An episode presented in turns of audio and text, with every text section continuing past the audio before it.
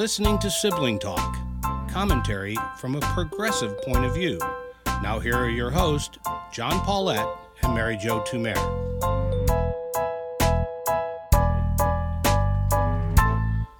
Hello, I'm John Paulette. And I'm Mary Jo Tumer. You know, Mary, I, I got to tell you the truth. I do not like going to the supermarket. I really have never liked going to the supermarket. I, I think I think I have emotional issues left over from my childhood because at the time, mom would shop at a store called Pick and Pay. I don't think they exist anymore. And, you know, supermarkets weren't open like on Sunday, they weren't open in the evening, and we'd stand in these long lines. And she had a lot of stuff. It was all very stressful to me. So today, when I can go on Whole Foods online, and not only can I order there, they have like the record of what I've ordered before. I'm right in my kitchen. I can look around and say, Ooh, carrots. Yeah, I do need carrots. That's true. Yes, click, click. And then their little algorithm says, uh, Have you forgotten these things? Oh, I'm sorry, I did. Yeah. Bam. I push it it's got my credit card.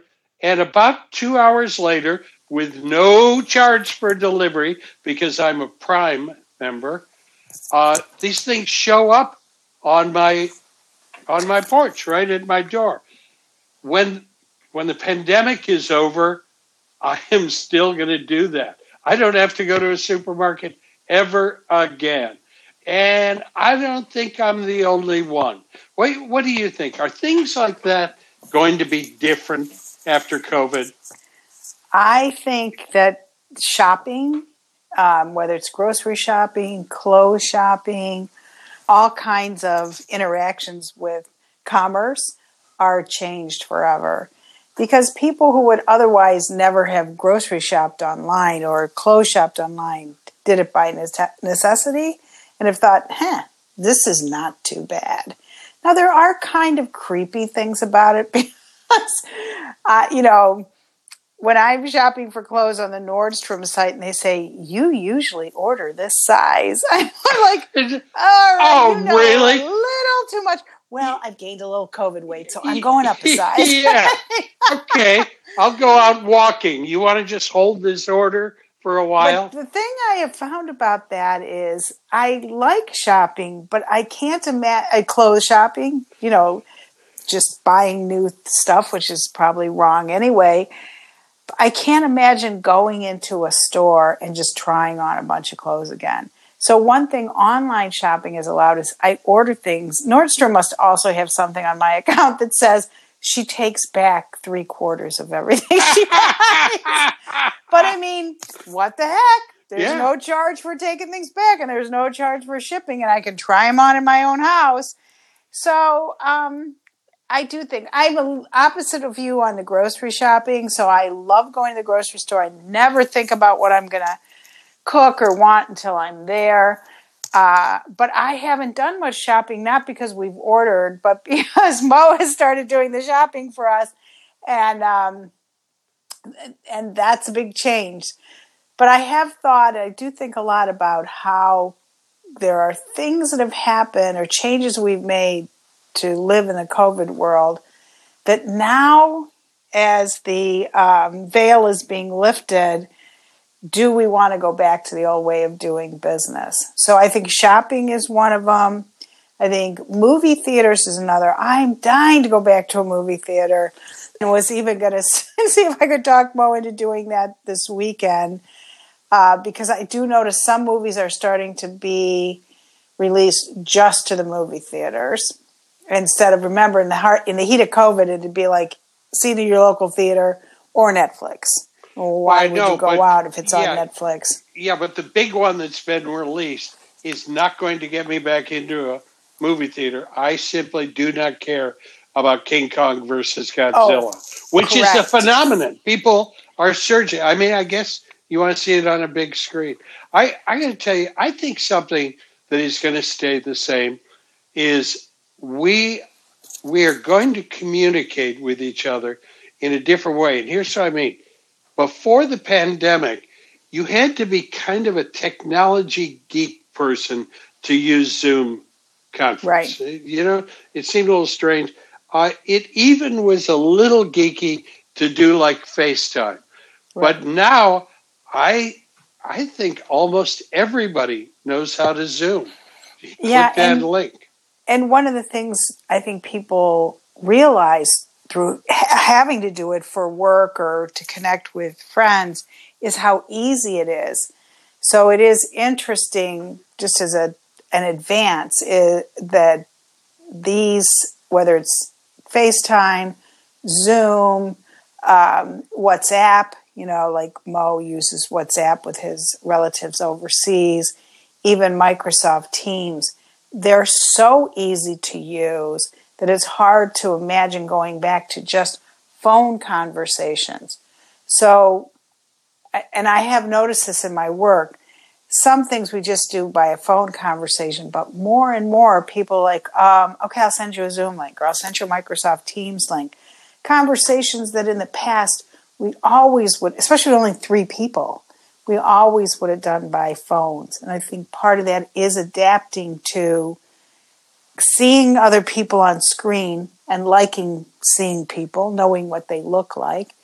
And second, seeing ourselves on screen. Because one of the weird things about Zoom um, is you're looking at yourself. Mm-hmm. You know what I mean? Which is something we're not used to doing. We we look out of our eyes, not out of our eyes and back to our face. Yep, absolutely. And, and that's so that's but that's something people have gotten used to doing how they're acting in a meeting, how their facial expressions are, whatever it is.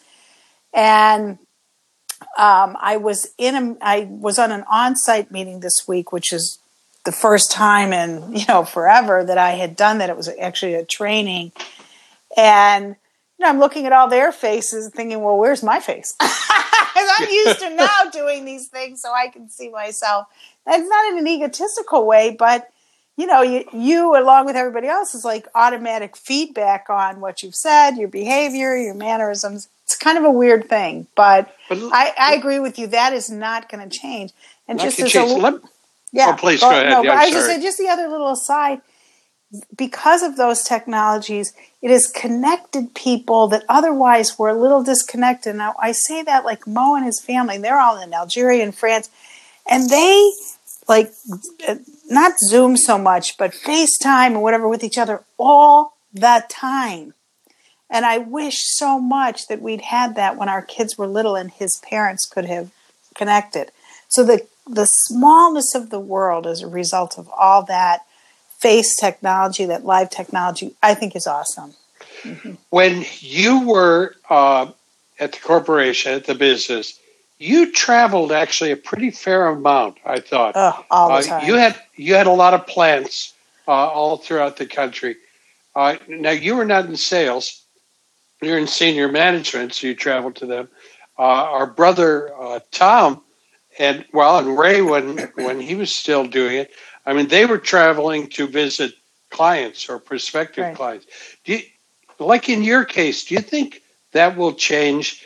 Will there be less travel out to the mm-hmm. plants? I think there'll be less travel. I think it'll be different kind of travel because sometimes what would happen to me is I would end up traveling on a like something came up. It was a com- employee complaint or some kind of crisis.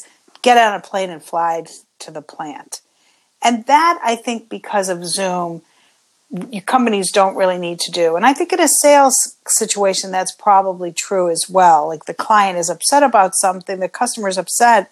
You could get on a Zoom call, take care of it without having to fly out. There are other kind of meetings that are that are always better done when the human beings are together. And you know, um, meeting like big meetings with the plant. Like I wouldn't want to have to do sexual harassment training, for example, as a Zoom character into a room. And because um, some nuance is lost. Or if something's super emotional, like yesterday, I did a mediation to employees. Um, and we could have done it Zoom, and I am mediating on Zoom. And I think many mediations will continue to be on Zoom, especially when there's a lot of lawyers involved.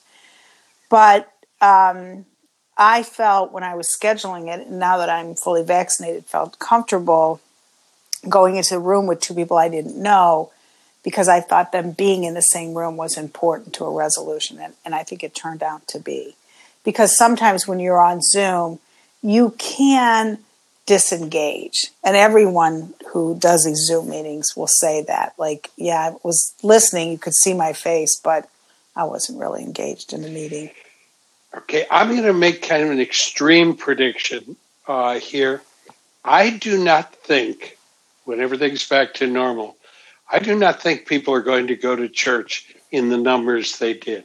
I think there's going to be a real decline. Now, I think part of that is what we talked about the other day uh, the decline in affiliation with churches. But I think, and this is based on several conversations, I think some people are feeling like, you know what? I'm out of the habit. I don't feel as strongly. I don't remember quite what I got out of it. Uh, if it's a mortal sin, it doesn't seem like I've been getting nailed on mm. on that all that bad. Uh, I, I think there's going to be a change, uh, and I think it's going to hit Catholics very seriously because the decline in affiliation there is going down. But I think right across the board, mainstream Protestants, everything, that's going to be different. And here's my prediction that the hierarchy, the bishops and so forth, are going to look at the laity and say, what is wrong with them that they're not all coming back to church? When in fact, what they ought to be saying is, what is wrong with us that we're not bringing? they don't the go. Numbers? They don't usually go there, John. No, no, no, no, not at all. I don't know. What do you What do you think? Do you I think agree. I agree, and it's funny you say that because I had this conversation yesterday with a couple of people and one who was you know always been very observant and she said oh, i really miss it and i'm you know now that i'm vaccinated i'm going to go back to church you know and the other was her son who's a young person who you know stopped going to church as soon as he graduated from high school and i this is the thing i thought and said is going to church is a habit and what happened with the pandemic is you got out of the habit of going to church. So unless you spent that time going online because you're that observant, if it was just like Sunday came and went, getting back into the habit, I think is going to be difficult. And exactly what you said, which is, wow, I didn't go to church on Sunday and my life didn't really change that much. And I, unless you really missed it, but I think if you really missed it, you were probably going to, you know, mass online. Don't you think? I mean, I don't know. And I, I yeah, I think so, but I don't. You know, I really did uh, try pretty intensely for a while to go to religious services online, and I tried several different groups and things to do it. And man, it was just never a satisfying, worthwhile for me. And I, I mean, I know uh, Sister Ruth Marie told me many years ago okay, Mass is not about what you get out of it, it's about what you put into it. Okay, Sister Ruth Marie, but I'm sitting here with a Zoom screen and I can't put very much into it. I yeah, I just well, the other thing, warm up. The other thing, John, is that going to mass. The the reason the the big event of mass is the Eucharist.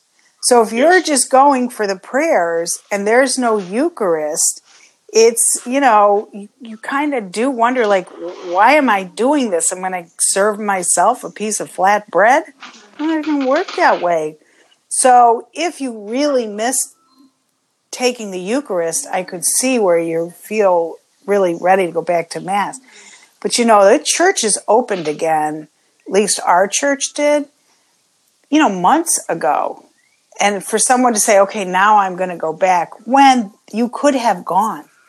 You know, there yeah. weren't many people there, mostly old people, and yeah. um, double mask. So I, I'm kind of sticking with that habit story because that's the way I feel about it. You just get out of the habits and and I think you're just, I think you're right. I mean, I live five houses from the church, and Sunday comes and goes. I never give it a thought, and I see people going in there. yeah. Listen, Catholics uh, of a certain age, at least, uh, who remember getting ready for their first communion will understand this. Uh, when I would go to online mass during the pandemic, I always kept a little package of Necco wafers. so I mean, you think I was wrong? No, no, I think you were right.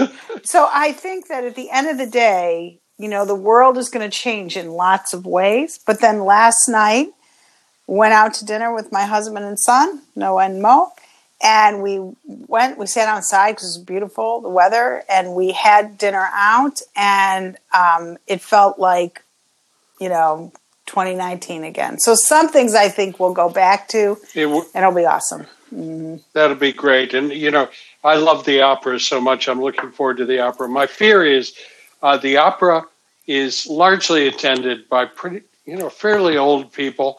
And we know that the deaths were disproportionately high among old people. I wonder if like 30% of the seats are going to be empty. Yeah, well, then you'll feel safer. Let's put it that way. Yeah, then mm-hmm. I'll be good. Yeah. All right. Talk to you soon. Good weekend. Bye. Bye. Sibling Talk is a JMP production. Theme song by David Paulette.